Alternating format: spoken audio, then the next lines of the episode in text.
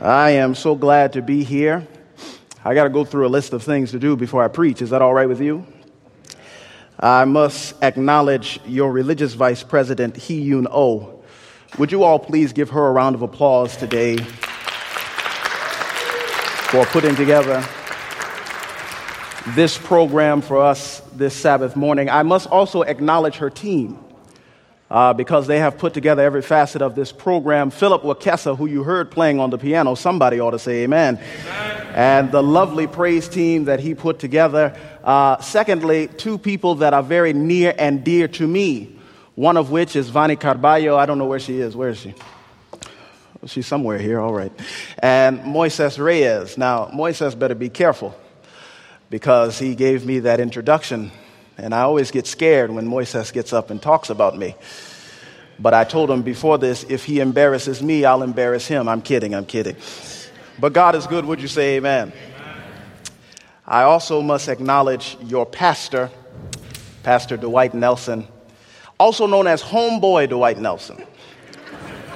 I heard somebody say that to me the one day. They said, You know Homeboy Dwight Nelson. I said, Homeboy, who? What are you talking about? But I want to thank him for allowing me to have this opportunity to speak to you today. How are you? Has the Lord been good to you this week? You know, it's been a hard week, but God is still good. Would you say amen? We heard lovely messages. If you're a student here, we heard lovely messages this week from Pastor Jim Castor. I saw him earlier today. Where is he? Can we just receive him and give him a round of applause for blessing us this Sabbath. Now, every time I stand before an audience at Andrews University, I have to remind you that I'm a black man and that black people like responses when they hear sermons. Would you say amen? amen. So, you're going to have to talk back to me today. Is that all right? I must also acknowledge my mother. Mother, would you please stand, and my sisters as well, so that they may see you all. Mother.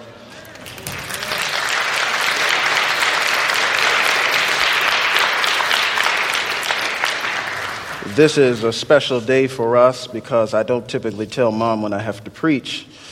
And so she gets quite upset. And so some weeks ago I said, Why don't I tell her that I'm preaching this week and she can come on down this weekend? So we're glad to have her here. It's also special because I have not been able to travel to a church with my mother in quite some time since high school, actually, since I learned how to drive. Amen. Do you have a Bible? Uh, I said, Do you have a Bible? It is imperative that you use it today. You know, we put our preachers and pastors on a pedestal, and we let them say whatever they want, and we just believe it. But I've come to tell you, you ought not take any man's word for it, but check the scriptures. That's a biblical concept. Did you know that? My Bible says, test all things if they speak not according to this word, it is because there is no light in them. And I told the church this morning in, in Acts chapter 4, there was a group of individuals called the Bereans, and the Bible says they were more noble than those in Thessalonica because when they heard the scriptures, they received it with gladness of heart, and then they searched it to check whether these things were so. So you ought to check the preacher. Would you say amen? Our text is found in the book of Luke. What book did I say? Reading from the 15th chapter, Luke chapter 15. Luke chapter 15. When you've had it, say amen. We're going to to turn some heat up in here. I'm getting really cold. Then drew near unto him all the publicans and sinners. I'm reading King James Version, if that's all right with you, for to hear him. And the Pharisees and scribes murmured saying, This man receives sinners and eats with them. And he spoke a parable unto them, saying, What man of you, having 100 sheep, if he loses one, does not leave the 99 in the wilderness and go after that which is lost until he finds it? And when he has found it, he lays it on his shoulders, rejoicing. And when he comes home, he calls together his friends and neighbors, saying unto them, Rejoice with me, for I have found my sheep which was lost. I say unto you that likewise joy shall be in heaven over one sinner that repents more than over 99 just persons which need no repentance. The title of our message today is The Pursuit. I told them this morning I wanted to name it The Chase. But my sweet mate Noe said that was a bit too pretentious, so we have changed it to The Pursuit. Is that all right with you? The Pursuit. Let's pray. Father in heaven, this is your moment. Speak to us now in Jesus' name. Amen. Let me clarify to you for a moment the purpose of this sermon. The Bible begins in Luke 15 with Jesus eating with sinners and tax collectors. You know, the IRS. He's eating with sinners and tax collectors, and, and, and the Pharisees got angry. You know, those Pharisees always get angry. You know, there are Pharisees in the Adventist church, right? You know, the ones that think their Sabbath keeping and holy dressing and haystack eating can save them. But you must understand none of these things can save us. I don't care how many haystacks you eat or chocolates you fry. None of these things have the ability to save any one of us. In fact, it is just Jesus. Only Jesus and the grace of Jesus that allows us to receive salvation. Would you say amen? But Jesus was eating with sinners and tax collectors. Now, the Bible says to us in Romans chapter 3 that all have sinned and come short of the glory of God. Christ's ministry is not to those who are so high and so holy that they don't think they need him, but his ministry is for those who understand that they are a sinner. I must say to you today that every person from the back row of the balcony all the way up to the pulpit is a sinner. Would you say amen? We are sinners in the sight of God, but thank God he loves us and comes down to eat with us. Would you say amen? Jesus was eating with tax collectors and sinners, and that's who this sermon is for. It's for the sinners in Zion. It means the sermon is for me and it's also for you. And the Lord has spoken to me this week, and He has pricked my brain. And I know He's pricked it because the devil has tried me. And whenever the devil tries you, you know he's a little bit scared. So God is getting ready to do something amazing. The story begins with the parable that Jesus tells. It, it, it's, it's the parable of the lost sheep. You know it. There's that shepherd that had 100 sheep and he lost just one. And after having lost one, he decided to leave the 99 and go after just the one. Now, uh, there's already two characters that we find that are prominent in this story. Number one is the sheep, yes? And number two is the shepherd. Now, parables are often metaphorical, they're often symbolic in nature. In fact, the parable could be referring to anyone. It could be a mo- the shepherd could be a mother and, and the sheep could be a wayward child. It could be referring to anyone. That's the beauty of metaphors. But I want to be as biblical as possible when trying to analyze this parable. In the book of Isaiah, what book did I say? And the 53rd chapter, reading from the sixth verse, the Bible says, All of us are like sheep who have gone astray. In other words, in the parable, when we read of the lost sheep, Christ is speaking about us. We are those wayward children who have turned away from Him. We are those individuals who have gone down another path. We are the lost individuals in this world. And I know some of you may be saying, I'm not lost. I've been in the Adventist church a long time. I found my way home. But I must confess to you that there are lost people in the pew. There are lost people even in the pulpit, and there are lost people all throughout God's church. The church is full of lost sheep. And Jesus is trying his best to reach us. He is trying his best to find us. He's trying his best to pursue us. Now, your theme, according to the team, is uh, peace. Come as you are. Did I say that right? Okay, you, I came up with it, you know. Peace, come as you are. And originally, when I came up with that, I said, man, that's a good theme, you know? I said, I can work with that because it's biblically based. Matthew and the 11th chapter, reading from, I believe is the 28th verse. It says, Come unto me, all you that labor and are heavy laden, and I will give you rest. It's biblical in origin. But as I was reading this parable, the Holy Spirit took me here. Uh, the Holy Spirit wanted me to look at it from a different angle. You see, the lost sheep Oftentimes, I read, uh, oftentimes when a sheep is to leave home, if it wanders away, it would uh, typically forget its way back home. In other words, the sheep would never return because the sheep does not remember how to even get back. You must understand that even before we think to come back to Jesus, Jesus is already trying to come to us. He's already trying to reach us. He's already searching for us. Even before we recognize Him, He's already trying to gain us. And so I believe that the psalmist David was inspired by the Holy Spirit long before this parable. And he wrote the words in Psalm 23 that was read so eloquently today, saying, The Lord is my shepherd. I'm so glad that we have the Lord as my shepherd. And so the Bible says that the shepherd leaves the 99 and prioritizes the one. It does not make sense to me. It seems foolish. Why leave so much in order to gain so little?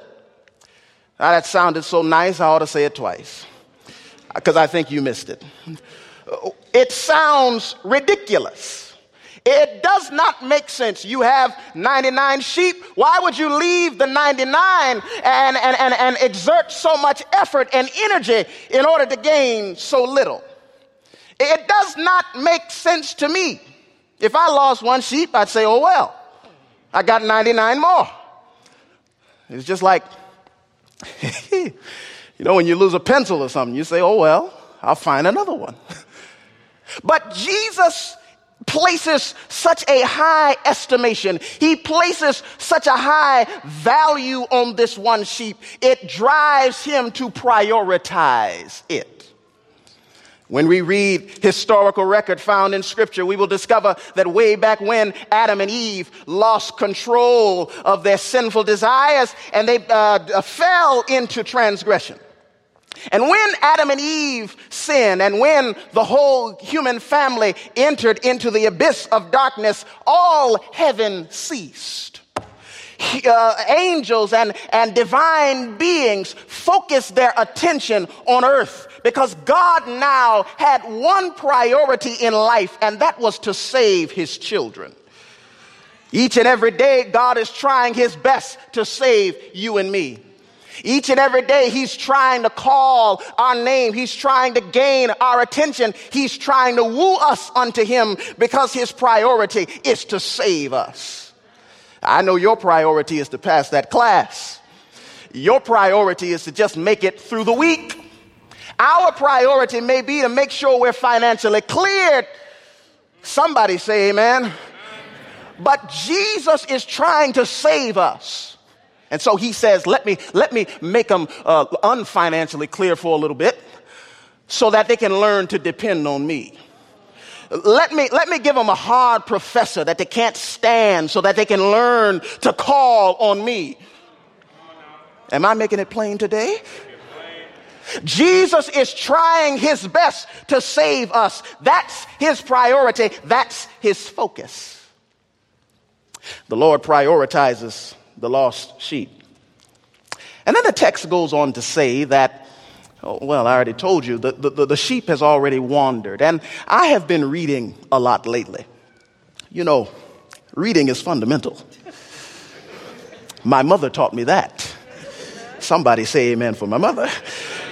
Reading is fundamental. So I've been reading this book. It's called Stories with Intent. Now, I got to give credit to the person who gave me the book. It was my professor. Where I don't know where he is. He might not be here. Dr. Munoz. You know, he tells us to read all these books, and you know, don't nobody want to read all them books. It's too many. All right? But I thought I'd buy one and maybe keep it. So I was reading that particular book, which analyzes each parable of Jesus Christ. And I was reading about this lost sheep. And I discovered that, I told you already, that when a sheep leaves home, he doesn't return.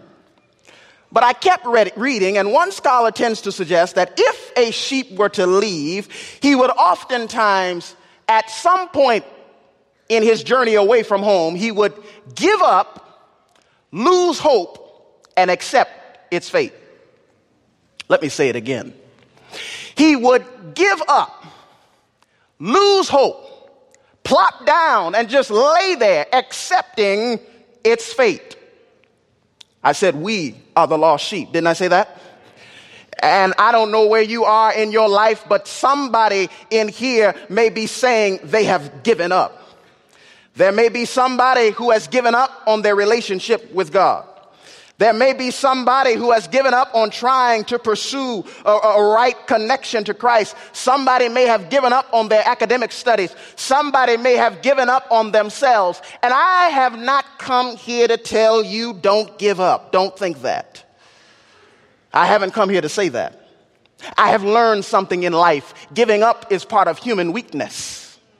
And because we are humans, we are prone to give up. Now, I'm not saying you should, but I'm saying it's natural. It's what we do. But here is what I want to tell you. Even when we do give up, Jesus has not yet given up on us. Somebody say amen. He's still trying to reach us. He's still trying to pursue us. He will not let us go has not thrown us aside. He has not uh, cast us into the cracks.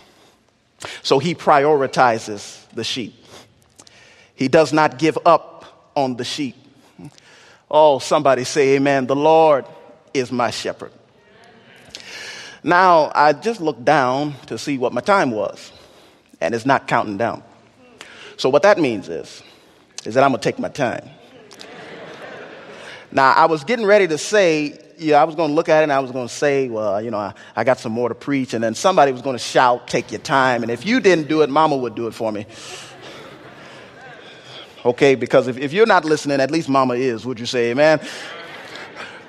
But I'm going to take my time. Is that all right? He prioritizes the sheep, yes? He does not give up on the sheep. The Lord is my shepherd. And we keep going and we discover that Jesus left, or the shepherd left the 99. Scholars oftentimes are trying to debate who is the 99? Is it the church? And did they leave the church in order to go find one wayward sinner out into the world somewhere? When you read the text in Luke chapter 15, it says at the end that, that, that the, the, the 99 need no repentance. That tends to suggest to me that the 99 must be sinless. So it would not be logical for us to suggest that the 99 is the church. Because the church is full of the one. It's full of lost sheep. Yes? So then who is the 99? Better question what did Jesus leave in order to get you? He left the glories and splendor of heaven. He left the beauties and gracefulness of ethereal reality. Somebody talk to me. And when he left that, he came to this pitiful planet. Up there, he was glorified, but down here, he was despised. Up there, he was magnified, but down here, he was rejected. Up there, they treated him like a king, but down here, we cast him to the side and killed him on a cross. But Jesus endured it anyway because he loved his children. Ellen White, in her book called Story of Redemption, can I talk about Ellen White for a minute? In her book called Story of Redemption. And with my imagination, she talks about how when Adam and Eve sinned, God had a quick counsel amongst himself. and God the Father and God the Son came together, and I can imagine the conversation. It probably went a little something like this. The Father looked at Jesus and said, Son, you know what has happened. And the son said, Yes, I've seen what they've done. The father looked at Jesus and he said, And so you know that the condition is really bad. And Jesus said, Yes, I know it's bad. The father said, But wait a minute, you know I love them. And Jesus said, Yes, I love them too. The father said, Well, then you know what we, was, we must do. And Jesus looked at the father and said, Well, then I guess it's settled then. He came out, and Ellen White says that when he came out, the angels were standing at the door trying to peek in and hear what is going to happen to humanity. And when they came out, Jesus explained to them what would take place. He told them he was going to come to earth. He told them he was going to die. He told them how we were going to treat it. And the angels began to weep at the feet of Jesus. They cried out, Lord, don't do it. Lord, send me instead. But Jesus said, No, I have to do it. They cried out, Lord, it's not worth it. Jesus said, Yes, it's worth it. They cried out, Lord, you know that I could go in your place. But Jesus said, That will not suffice. Jesus Jesus loved me so much that he was willing to go through it for me. He sacrificed all for my life. The Lord is my shepherd. Now I know I'm getting a little bit too excited, y'all, but y'all got to bear with me because the Lord is my shepherd. Somebody ought to say amen. He prioritizes the sheep, he never gives up on the sheep. He sacrifices for the sheep. And then the text goes on. In verse 5, you got your Bible still, yeah? And when he has found it, Pack, Pack, can you give me that water? Everybody say amen for my friend Pack. Well, the, the, this sister here. what book did I say? What chapter? I'm making sure you're listening. You think I didn't know what I said? I, am making sure you're listening, okay? What book did I say? What chapter? Reading from the fifth verse. And when he has found it, he lays it on his shoulders, rejoicing. Now, let me tell you what Jesus did not do. The text says that he did not yell at the sheep. You know how some people, when their dog does something wrong, they kind of yell at it and say no. Maybe you don't do that because some, some of y'all treat dogs better than you treat people, but he did not reprimand the sheep. Huh? Because he recognized that the sheep has already been through enough. The journey away from home is already hard. Jesus doesn't need to remind you of it. Sin is already bad. The wages of sin is death. He does not need to remind you of the problem that you've committed. So he does not discipline the sheep. He does not reprimand the sheep. No, no, no, no. He simply looks at the sheep and picks it up and lays it on his shoulder. He carries the sheep. That's what the shepherd does. And this is what Jesus does t- to you and me. He carries my burdens.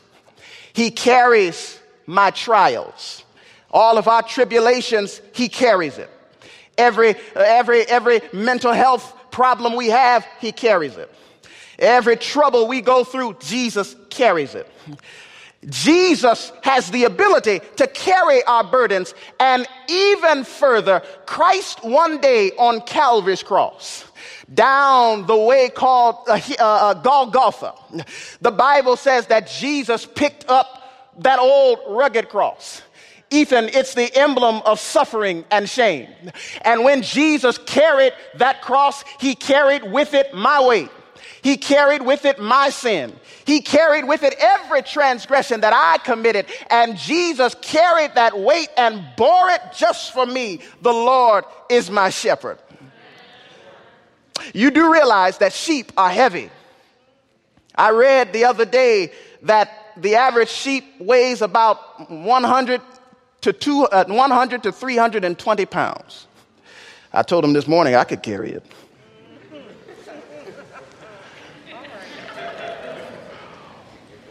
Sheep are heavy.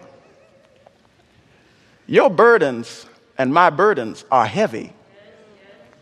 I don't want you to think that what Jesus did on Calvary's cross was somehow easy. The Bible says that down in Gethsemane, he began to receive the weight of the world. And as the weight of the world began to be placed upon his shoulders, it began to get too hard to bear.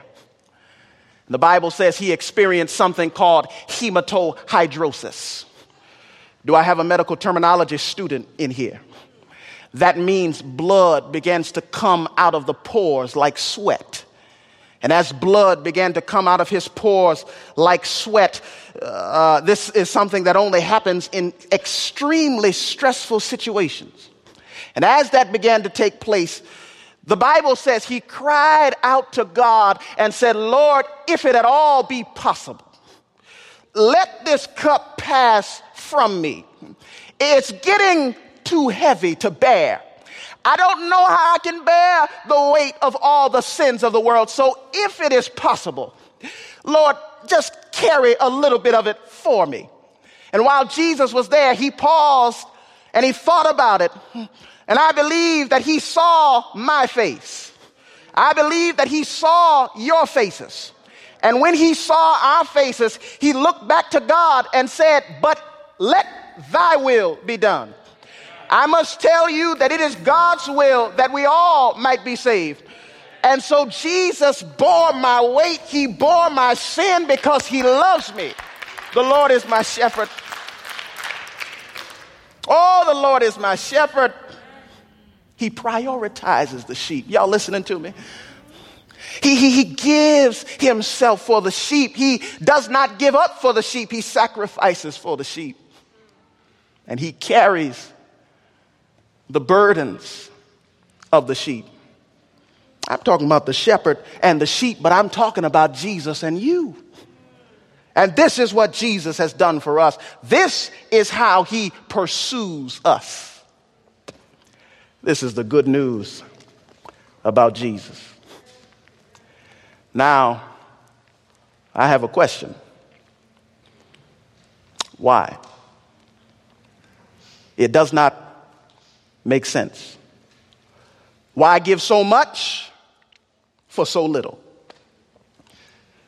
Why exert so much to save so little? Notice that the shepherd is at home, and the sheep is in the wilderness. The shepherd is at home, and the sheep is in the wilderness. There is a separation between the shepherd and the sheep. The reason the shepherd goes out to get the sheep is because the shepherd wants the sheep to be with him.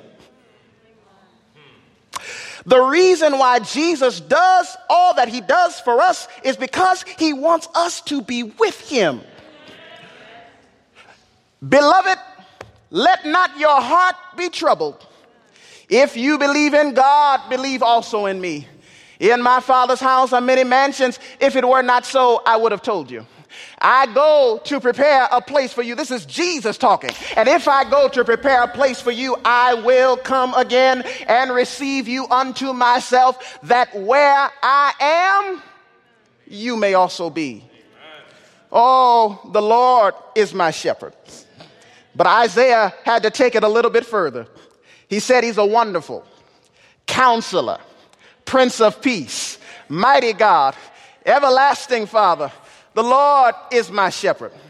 Uh, Genesis said he was Shiloh. Moses said he was the burning bush. Uh, I believe Ezekiel said he was a wheel in the middle of the wheel. The Lord is my shepherd. He carries my burdens. He carries my weight. Thank God the Lord is my shepherd. Now, I got to get out of here. I felt my stomach growl. And the Bible, I know it says the flesh is weak and the spirit is willing, but the spirit has said, quit. You got to sustain yourself at some point. I got to close. I hope you understand the Lord is your shepherd. and he's trying to pursue you. Some time ago, when I was in high school, uh, 10th grade, I remember it like it was yesterday. I mean, I'm young, so kind of feels like it was yesterday, contrary to popular opinion. We had our first homecoming dance. I went to a public school. Is that okay? And at our school, our school was strictly academic. So we didn't have sports. But we wanted to be like everybody else. Sound familiar? We wanted to be like everybody else. So we decided what we were going to do was we were going to plan our own homecoming event. We had a soccer game on Friday night. All the classes played each other. And then on Saturday, we had night, of course, sun had set we had a homecoming dance. Now, I'm Adventist, so I didn't do much dancing at the beginning.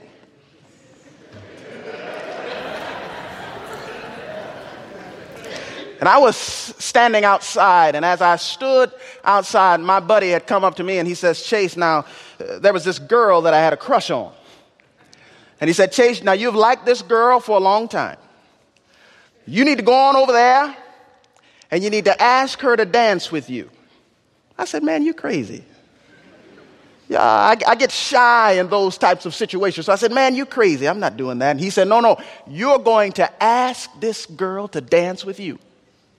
And he started to get behind me and he started to push me to the door of, at the entrance of the dance hall. Now, when I get nervous, my stomach does this thing.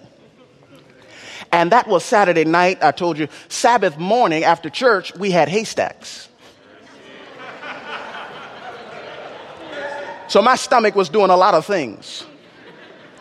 And he's standing behind me, and I looked at him and I said, You don't notice what's going on? And he says, Look, I ain't gonna let nothing stop me from getting you to dance with this girl.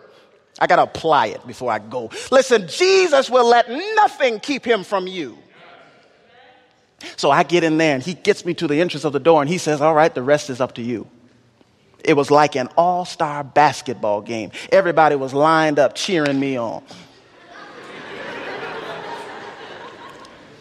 so I start walking, you know, all humbly. And I go up to her, and I don't know how, but for some reason, a slow song started playing. I don't know where it came from.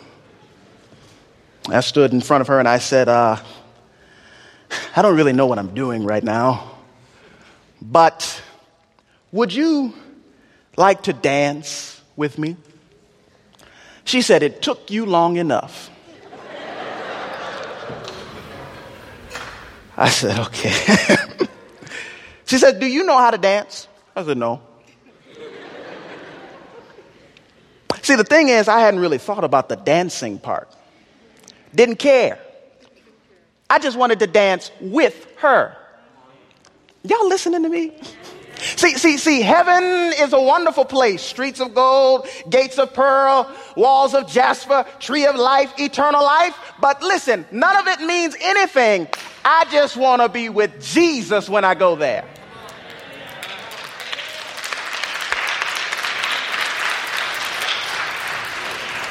So she says, she says, You can't dance. I said, No. Now, up until this point, she has given me no answer. I have made the effort. I've asked the question. Now, what I need is a response. Jesus has been calling your name. He's been pursuing you. And now, what he needs from you is a response. Julian and Erica are going to come up and sing, and I'm going to quit, y'all. But Jesus needs a response today. He's been trying his best to grab your attention. Every day of your life, he does something to reach you. If you're a student, you've been here all week and Jesus has been waving his face, his hand in your face, trying to call your name. And now what he needs is a response. I got to finish the story, huh? You're wondering if I danced with the girl. She looked at me and she said, Chase, I'd love to dance with you. And we danced all night until we couldn't dance anymore. That means until her feet started hurting. Now, listen, when I get in glory, I'm going to see Jesus. And I'm going to spend time with him all throughout eternity. And we won't get tired because the Bible says we'll never grow weary. My brothers and sisters, you and I can spend that time with our shepherd, but we have to respond to him today. We got to make the choice to let him in our lives. We got to let him do that now. Erica, Julian, sing that song.